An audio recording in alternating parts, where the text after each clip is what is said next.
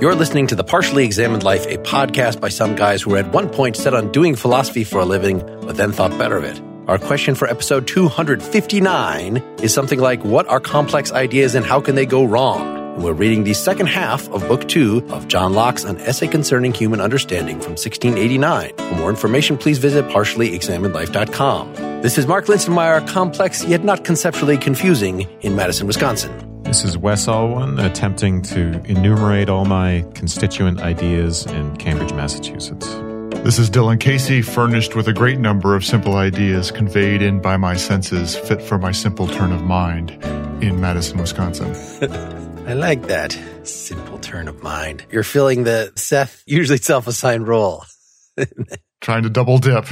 Seth being out today, I think we should raise alarm among our listeners that his wife was exposed, doesn't necessarily have COVID, but was exposed. And so there's a whole internal, basically he's taking care of his child. But that is why we have no Seth and why we probably should not do a full on part four of this because he's missed part three. You can't have somebody miss part of it. I don't know. We can figure that out later. But man, book one, kind of manageable, a nice little thing we could chew. Last time, somewhat bigger. We had to pick and choose a little. This, even just finishing book two, pretty sprawling. A lot of rabbit holes we could potentially disappear down for a whole episode on free will, on personal identity, on substance. So I had suggested we start more or less from the end of the book where he's talking about there's like four different criteria of how ideas can go wrong. Here's what we've got on the table. You know, we've got the power section and free will, which I don't know if we agreed to skip that or not, or we can come back to that later. And then we've got the personal identity section, which I also think we might be putting off right. But I don't think we've done enough of chapter 22 onwards where we talk about mixed modes and substances and relations, including causality. So I was thinking if we'd want to leave aside the free will and personal identity stuff right now and maybe come back to that, then what we would do is we would start with chapter 22, do all the mixed mode and substance stuff, skip over chapter 27, and then continue with chapter 29. And chapter 28 is another thing to think about because that's about morality, essentially. Let me make my pitch for this structure that I had presented, which turns things around. So simple ideas, there's something non-problematic about them. We found a lot that was problematic about them because what we actually perceive are complex things. You can perceive a whole scene of people doing stuff, but we're able to pick out from that, he thinks, individual simple ideas. In a sense, we can't get them wrong, right? Because we're just reading off of our experience. Even if, as in the case of secondary qualities, there's a disconnect. We think that the yellow is out in the world and not in our minds. There's still, we're accurately saying that there is something out in the world that is causing yellow in me. And that is all it is to have a simple idea like yellow. But when we start putting things together, when we come up with something like justice, like we really, when we name any human action, when we name any concept, then we're putting things together and there are ways in which that can go wrong. And I read these sections about the complex ideas, whether he's talking about relations or cause and effect as examples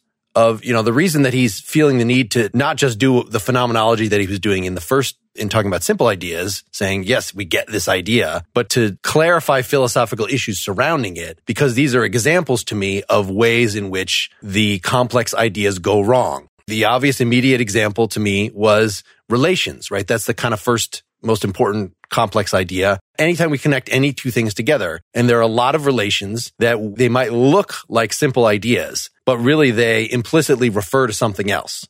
So right there, I think that by giving at least a short amount of time to those latter sections of true and false ideas and veridical and non-veridical ideas and kind of getting that conceptual apparatus on the table, I think that might help us to do the analysis of these earlier sections rather than starting with 22 and moving forward why don't I just give a brief summary of this and then we can go to the end sections and then maybe come back to these in more detail. But basically, right, he's going to distinguish complex ideas from simple ideas the sorts of simple ideas that we've discussed have included things like colors, like yellow, or primary qualities like extendedness and motion. But I, I, think power is also one of the things that he enumerates as a simple idea. So there's certain ideas of reflection that are also simple. And then we can have complex ideas where we are essentially combining together different ideas. So he's going to talk a lot about modes, which might be confusing because I don't know that we define that early on, but in a way, modes are just types of ideas. There are modes of simple ideas, like of motion, for instance, sliding and rolling and tumbling. Modes of thinking would be reasoning, judging, volition, and knowledge. But we also get what he calls mixed modes in chapter two, in which you refer both to ideas of reflection and ideas of what we think of as coming from the external world. So something like drunkenness, for instance, is a mixed mode or obligation, because these things involve volition, right? They involve an idea of reflection and they also involve action, stuff going on in the world. So we stick all these different ideas together. Think of what you, how you would define drunkenness and you get this complex idea that draws on ideas of re- reflection and those other ideas. Can we say a little bit more about modes? He likes that better than property for some reason. I think because it encompasses things like power and relations. Ultimately, this is by prelude of talking about substances, that substance ends up being a complex idea and a very problematic one for reasons we'll get into. But he's coming after the scholastics who are focusing on there are substances and those things have attributes, accidents, properties, modes, whatever you want to call them. He finds modes to be the least controversial way of talking about it. I think it seems a little wider that you could say that a power, a potential action that something could take is a mode of that thing. So talking about duration as a property of thought, you know, like we were doing last time, that seems a little weird. But if you say that duration is something that is revealed by the movement of thought, it's a mode. In other words, the fact that thoughts are sequential, go from one to the other, that's something that thinking is doing. Does that seem accurate? So that a mode is kind of a doing where that could encompass properties, right? Something out there in the world causing yellow in me. That is a mode of whatever that substance is, which again, we don't know offhand. That's not a simple idea. Aren't you conflating mode and power when you're talking that way? I think modes are quite, he's not using it, and he even apologizes for this because he's saying modes are ontologically dependent on substances, but then he'll warn us that he's not really talking about modes as properties. So he'll tell us in chapter 12 that in a way they're like types or, you know, some of them are abstract ideas like gratitude is a mode. The first examples of modes he gives are triangle, gratitude, and murder. These are triangles, a simple mode of extension and murder is a complex mixed mode. I thought a power was a type of mode, Dylan. That's why I was saying that. That most of our ideas are modes. Power is a simple idea. Yeah, that's why, that's why I was confused. But there are simple modes, as you were just saying, right? Yeah. Even a color, that is a mode. No, color is a simple idea, and yellow is a mode, purple is a mode, so blue is a mode. All the different individual colors are modes of color. Okay, I see. It is really weird, and I had to like took some time to try to figure it out. It's a weird way of talking that doesn't really line up with the normal substance property talk. And I think that's a function of the weird way in which he's talking about ideas. And he was saying that the mixed modes are mixed because they're from different modalities. That's opposed to adding more of the same. So doesn't he talk about that in terms of when we're talking about time that we get the idea of a particular duration and then we can think about adding more and more of that together. That's how we can get even to the idea of infinity. That's not a mixed mode. That's actually just coming from the simple idea of duration, but we're adding it sequentially, you know, the same and then another a minute, then plus a minute, plus a minute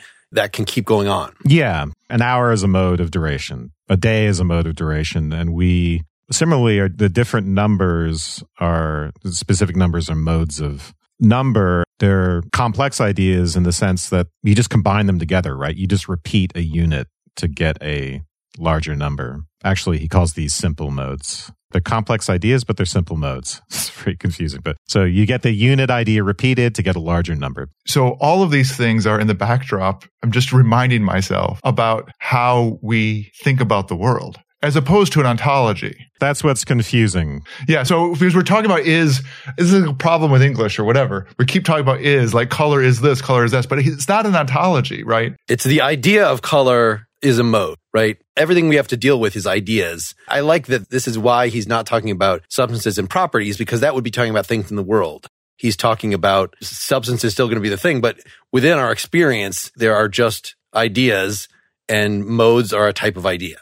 Yeah, modes are particular articulations of an idea, like yellow being a mode of color. But that's important because when we get to mixed modes, it's a weird way of speaking, but it has important implications. So, you know, when we talk about courage as a mixed mode or justice as a mixed mode. But you think of something like virtue, you know, that's the kind of thing that puzzles Socrates and Plato, right? And part of what's puzzling about it is its role as a mixed mode, is its role as this thing that combines ideas of reflection and ideas of sensation. That's the distinction I was looking for. Those are the two sources. Anything that combines those two sources is a mixed mode. So drunkenness, sensations. You know, you think of what someone does when they're drunk. You think of their behaviors. You think of alcohol. You think of this, that. You also think of the fact that they can't control themselves. You think of volition and mind stuff. Mixed modes, matter and mind together. So in a way, mixed modes are a variety of complex modes in that the key with mixed modes is that you're mixing sensation and reflection. Ideas that come to you from sensation and ideas that come to you from reflection. Complex ideas are mixtures of simple ideas, but we still have the sort of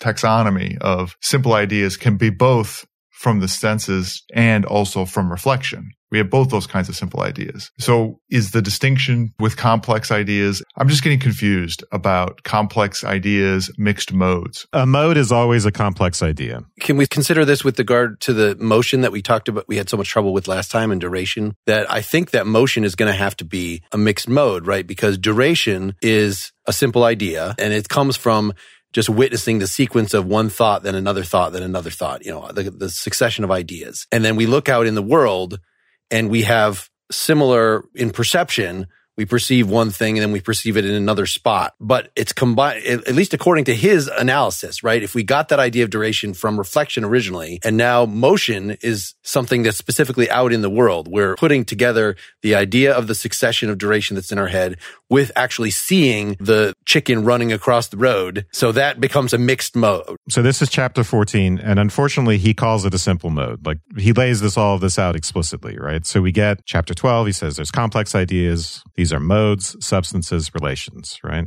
Then we get simple modes. That includes numbers, specific numbers, and it includes duration. So the modes of duration, hours, days, years, these are simple modes.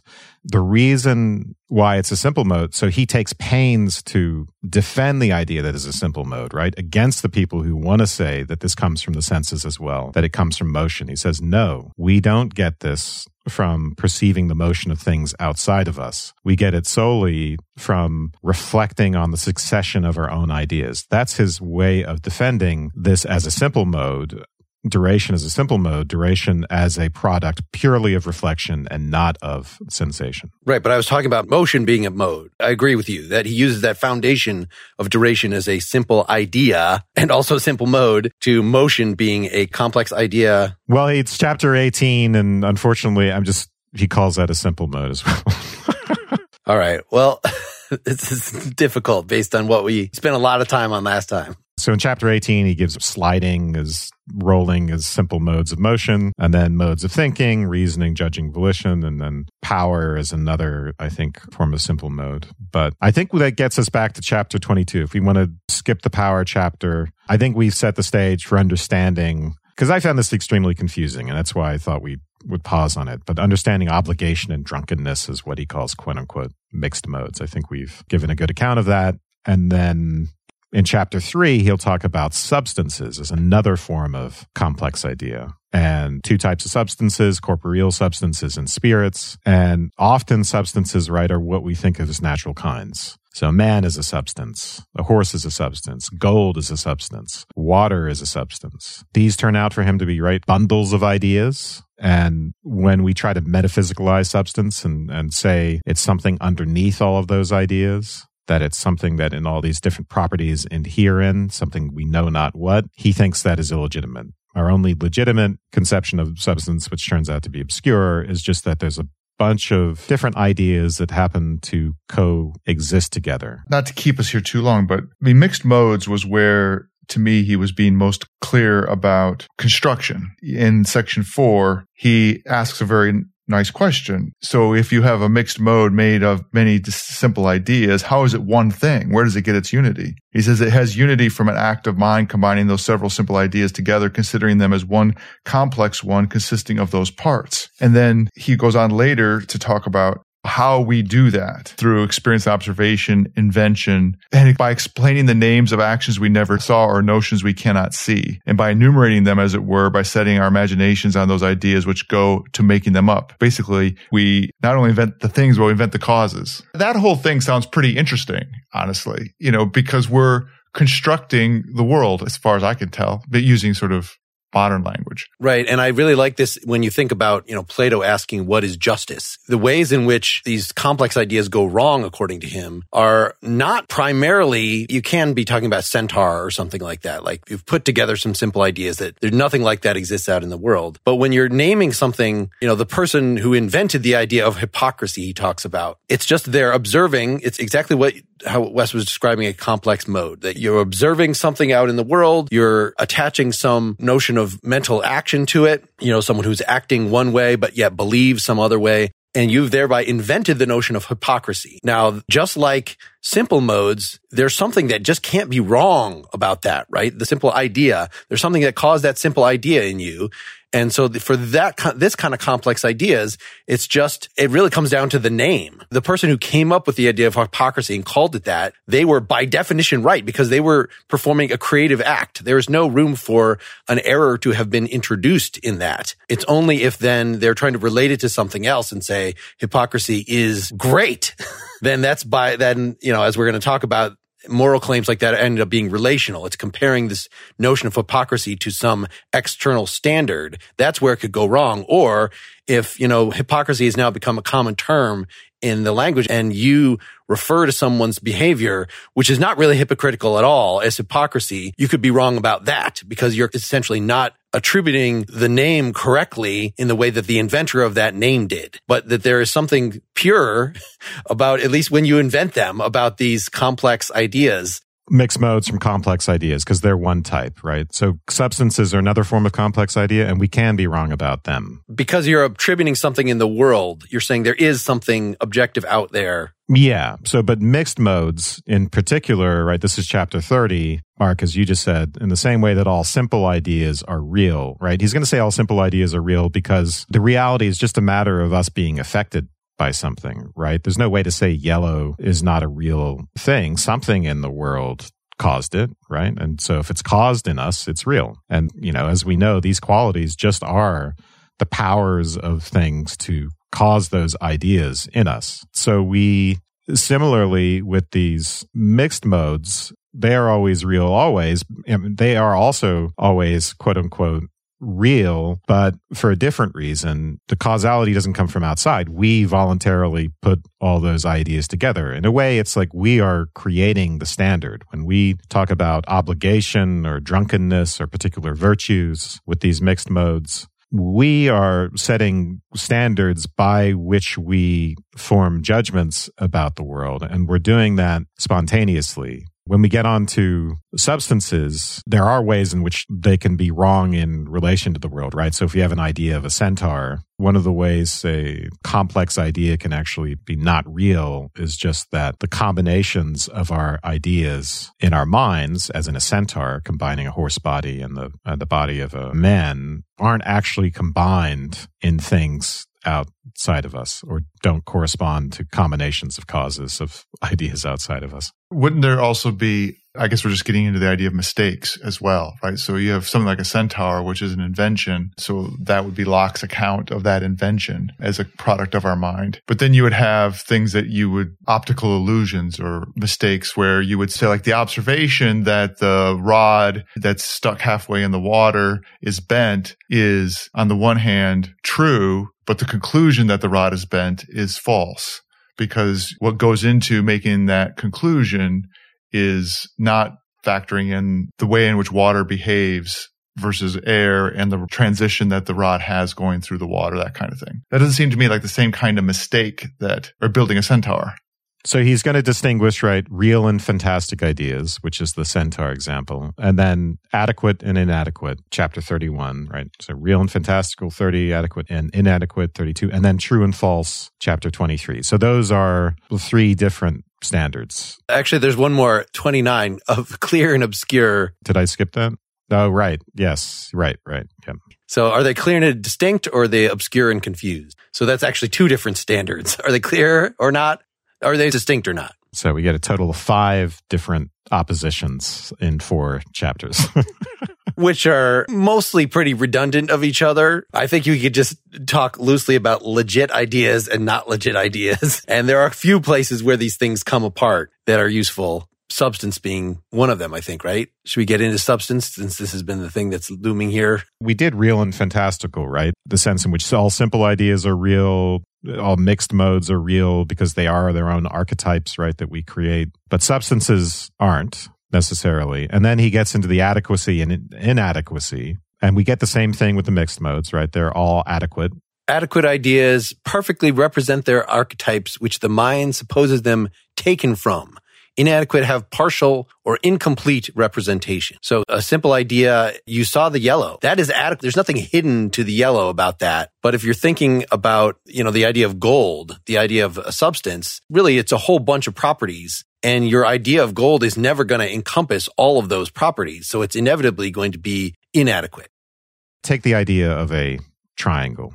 In that idea, an essence is contained in that. And from that essence, we can deduce a lot of different properties, right? We could do a lot of deductions from the geometrical figure of a triangle. In the case of substances, material substances, for instance, we cannot do the same thing. And the essence that we normally, you know, if we want to talk about a substantial form in a scholastic sense, it's not useful to him and it's not adequate in the sense it doesn't do anything for us. So, for instance, if we know the color of gold, that doesn't allow us to deduce its malleability, for instance, in the same way that simply by knowing the idea of a triangle, we know its essence and therefore we know all the properties we can deduce from it. With something like gold or any substance, its actual essence is what he wants to say is the kind of internal micro constitution of it, right? So basically, what we would think of today as modern physics and chemistry. The essence of water will turn out to be H2O. That's what he's saying, not some substantial form that we associate with the complex idea, with the bundle of ideas that we normally associate with essences. So if you think back to Kripke, you know, he's arguing against definite descriptions, right? As a way of picking these things out in the world. I don't pick out gold in the world simply by saying, oh, here are the necessary necessary and sufficient conditions of being gold. Here are these properties, or even going back to a scholastic or Aristotelian sense and saying, hey, I'm just receptive to the substantial form of gold. What we're doing is we use certain stereotypes or certain, a few different properties and say, okay, here's this thing, and it must have some constitution that makes it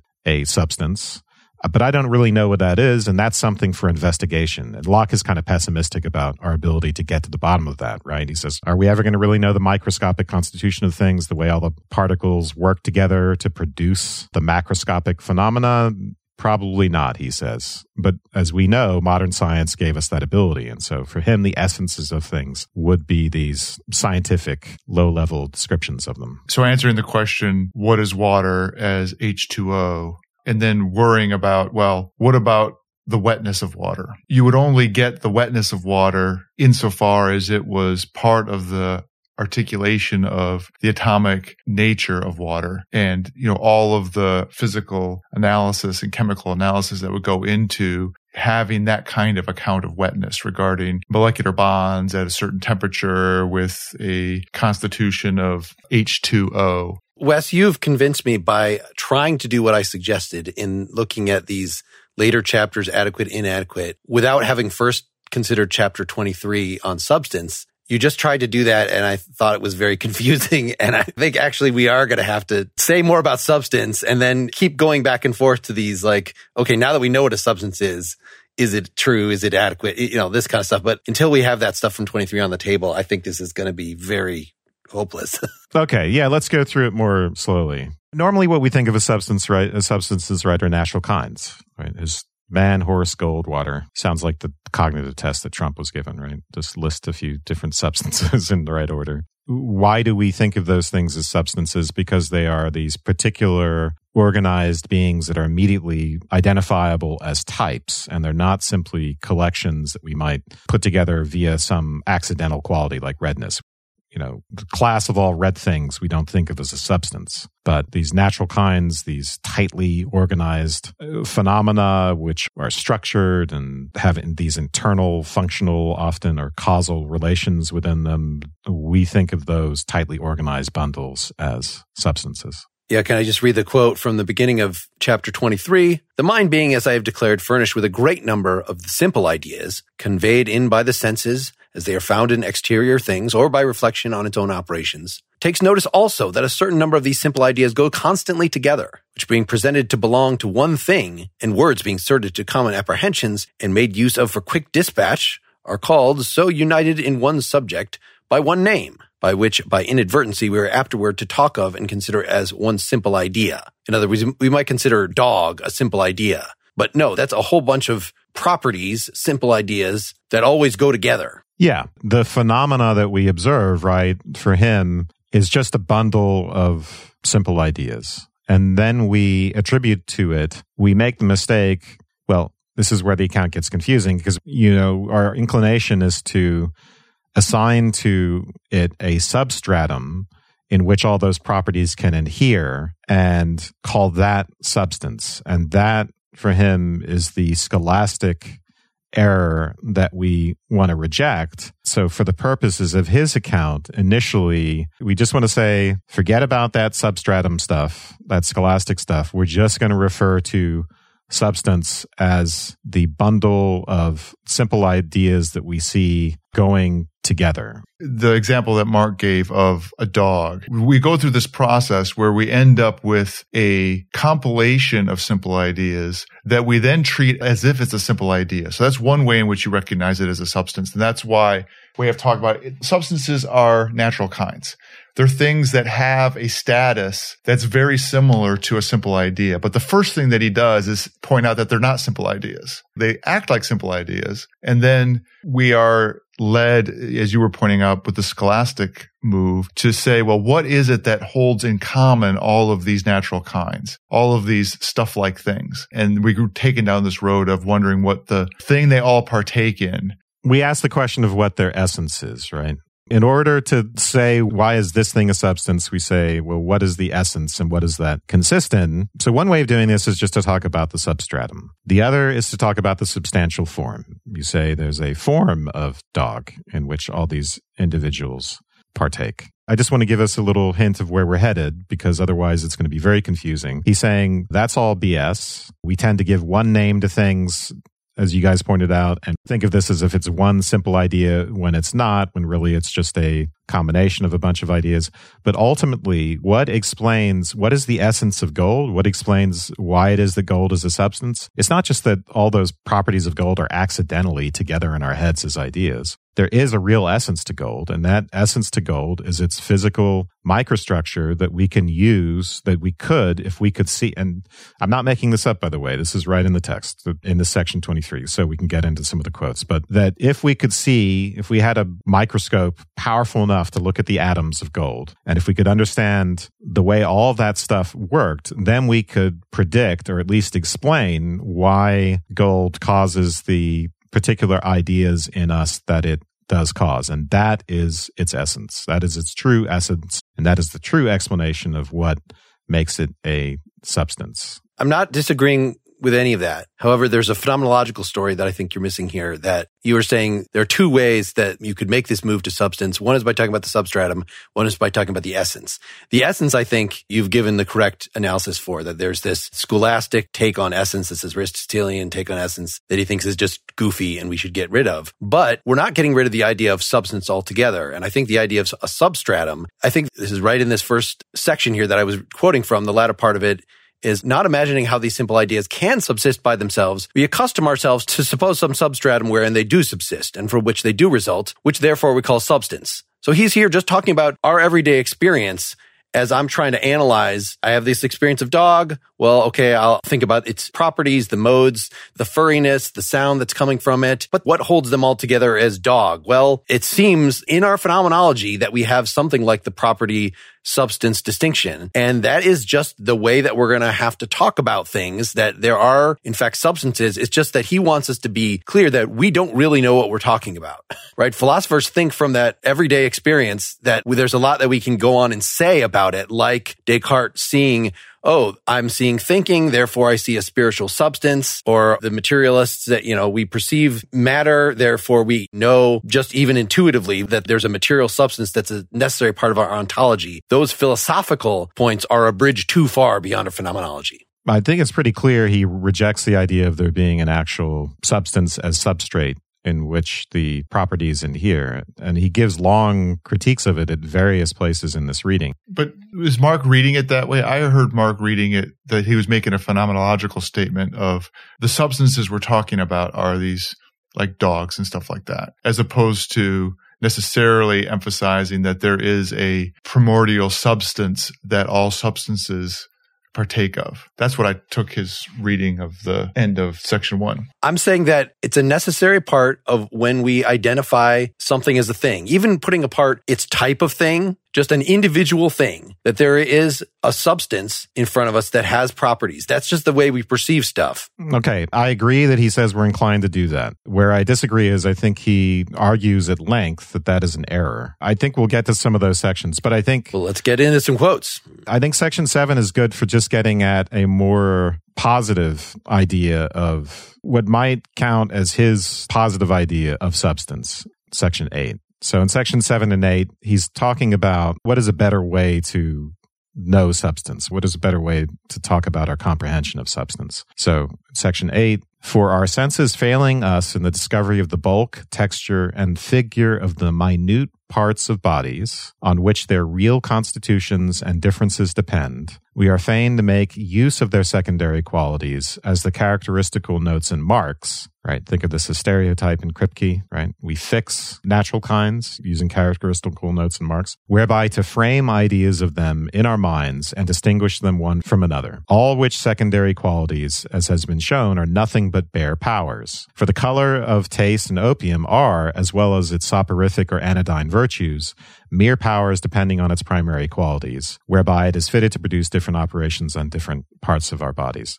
What he's saying here, there are lots of other parts in the text that are evidence of this, is that if we want to really explain substance, why we call certain things substances and not others, if we really want to talk about quote unquote essence in some coherent way, then we have to talk about physics and chemistry and we have to say why the minute parts of bodies constitute the powers to produce certain types of ideas in us. So again, you know, in the section 10, he'll be talking about macro level properties of gold being dissolvable in certain types of acid, for instance, or yellowness. Ultimately, we have to get to the quote unquote motion of insensible parts to see their quote unquote real constitutions. I just bring that up because I think it's a good kind of foil or a good kind of contrast to the other ways of thinking about substance and essence. But those things that you just talked about in section 10, he's calling powers. The powers therefore justly make a great part of our complex ideas of substances. That is what they do. Their disposition to cause certain ideas in us. So the primary qualities cause the secondary qualities because the way they're structured, right? I just don't want us to mix Locke and Hume. You can see where Hume is getting his ideas, but Hume explicitly had this bundle theories. There is no substance there. It is just a bundle of properties. The idea of substance is merely a myth. Likewise, there is no real power. There's merely succession. There's no actual power that makes up cause and effect. But Locke is very free, I think, in very similarly for the same reason in both cases to say that it is part of our experienced ontology that there really are powers in things. They really are substances. How do we know the only evidence that we have about those things are the ideas that reach us, but then we make some conclusion just based, you know, this is the kind of thing that Kant is going to say, yeah, Hume is right, Locke. This is too far. But I think Locke finds it uncontroversial that as a first step in science, that if I experience something, of course, there's something out in the world that has the power to cause that in me. Likewise, if there are a bunch of properties that are welded together, of course, there must be something out in the world that is welding those together. You are giving Wes the detailed scientific story of how we would figure out what that actually is. But in both cases, he's willing to admit that there is a fundamental ontological thing, a metaphysical thing that we are justified in making that Hume and Kant say that no, actually the data doesn't let us do that. Well, I think Kant just moves to a lower level, right? He'll treat the primary qualities as secondary qualities of their own, but he'll say they're things in themselves. It's very similar to Locke in a way because it's just all you really need to say. You don't have to treat scientific explanations as essences per se. You could just say that there's some structure out there right? All it has to be is some structured thing out there. And he'll say things like this at various points in this text. All you need to know is that there's structure out there and that the structure of ideas in our minds is isomorphic with that, is systematically correlated with the structure out there. You don't need to know that yellow looks like yellow, that is it's a copy of a real yellow thing out there. But really you don't even need to know that the primary qualities are copies in some sense. All you need to know is the primary qualities are systematically related to some mind independent structure. That does the trick as well. But yeah, I think you're totally right, Mark. He's totally all about the mind independent structure determining and causing these ideas. And how do we know that? That's a very tricky philosophical question. If all we have are our own ideas, how do we infer that there are things outside of us causing them? That's tricky. I mean, part of his account that he gives with power is that we make inferences from our experience of our will, and our sense of causality is, is in fundamental ways derived from our concept of will and being able to affect the world with our own volition. Our conclusion about causality is correlated to this distinction between simple ideas that come to us through our senses versus simple ideas that come to us through reflection, our own self motions. And because we have those self motions and we can use that to sort of cross correlate with the rest of the world and establish causality that way. I always tend to take with Locke and Descartes their comments about religion more seriously than at least Wes does. I think that part of the reason that we know that there's a real thing out in the world that isn't just systematically connected to, but that, you know, our ideas actually resemble in some strong ways that we can know things about the thing in itself is because God is not a deceiver. Locke explicitly says that so many times. Of course, he makes it so that our beliefs more or less fit to what the world is. There's so much more about the world that we don't know and we can't know because we're finite and limited. He's just not afraid of a radical skepticism in the way that I think Kant even feels the need, that he has to justify himself again. He doesn't say that it's not that God is deceiving us. He does say ultimately when he appeals to simple ideas and how we know they're quote unquote real, he wants to say that their reality is not dependent on them being copies, right? They're just products of some external causal thing. And when he appeals to God there, it's just his way of saying these are brute correlations that are rigged, right? You know, in our, our philosophy of mind episodes, and we talk about how do we correlate a brain state with an experience? We can't infer from looking at brain states what the associated experiences would be. We have to ask people and then we create tables. We create tables of associations between brain states and experiences. So they're brute causal correlations. So what he's trying to say with the appeal to the God stuff, God just made it this way. God made it so that particular primary qualities of a certain sort we produce yellow instead of green. And we can't explain why. The appeal to God is just a way of talking about the inexplicability of that brute relation, that we cannot look at certain primary qualities and infer the subjective qualia of yellowness. The concept of deception is incoherent in that context. There's no meaning to it. The reason there's no meaning to it is because of taking that brute table of correspondence and saying that there's that correspondence there and that's just part of the structure of the world. So the reason that factoring out deception is a possibility is important is because it makes it moot whether or not that relation is part of the world as natural or part of the world because God made it. It doesn't matter. Honestly, it means you don't have to believe in God to have that association. What does it mean for God to deceive us in this circumstance, right? It means, oh, when a wavelength of a certain light hits our eyes, he should have made it green, but he made it yellow. He's deceiving us. That's a meaningless distinction that would not constitute a deception. These are brute, low level correlations. So I keep wanting to bring up, I'm glad we keep circling back to this. Chapter 32 is of true and false ideas. 15, the one man's idea of blue should be different from another's. It could be very possible that when I see a green thing, I have the phenomenal experience. I have the quality of yellow and you have the quality of green. He's actually open to that. He just thinks it doesn't matter because what we're talking about when we say the color is real is we were saying there is a thing out there in the world that causes some qualia or other. And it's because they have that common cause, we can both refer to that thing as green. Whether or not if we could do the philosophy of mind brain hookup thing where somehow then you could see through my eyes and you could see, oh man, you're actually having the quality of yellow. Totally irrelevant. So actually it's God could be deceiving us in that way. It's not a brute correlation that this thing out there will always result in a particular quality because that really could be different in, in different people. And some people are colorblind. And of course, they're going to have a different thing. It's just that, you know, we have a nice system where we can get along in the world. God has created things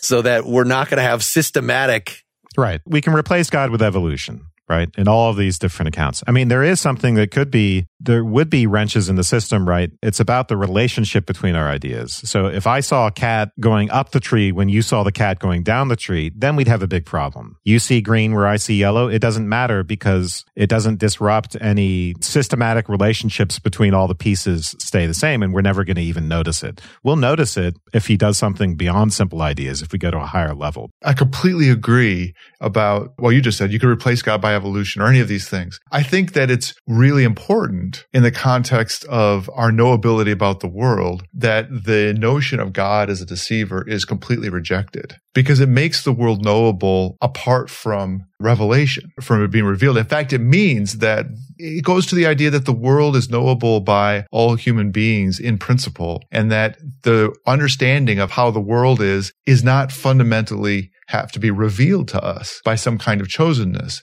This goes to the politics. This means that in the end, we probably would have people who can make conclusions about the world that aren't chosen. I think actually, Dylan, I might disagree with directly what you're saying just because, and I'm looking in my notes of where I mentioned Revelation. It's actually just in the translator's introduction or something, which says to me that probably he says something more stuff about this later in the book. So far, we only have evidence in what we read, like in the morality sections here what my understanding was, was that there are a lot of things we can figure out from reason alone, but as we've seen in the No Innate Ideas chapter, there are a lot of fundamental moral things that people just disagree about. And it is actually that we in the West, him talking, have the advantage that we have the correct thing revealed to us by revelation, which then we can use reason to confirm and we use reason to how we read the Bible. Like it's not unproblematic in the way that I feel like it is for Kant, that for Kant, it really is just reflect on your reason. That gives you moral law. And I think Locke might have a more nuanced picture than that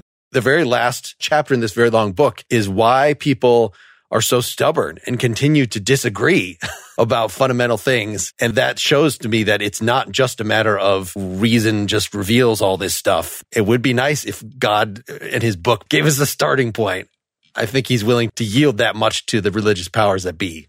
Well, let's consider more about what makes ideas legit and not legit and get more into we've talked about substance enough, but we need to get into then what makes for identity of substances and personal identity. And uh, there's some other issues like that, relations we haven't yet talked about. Let's do that in part two.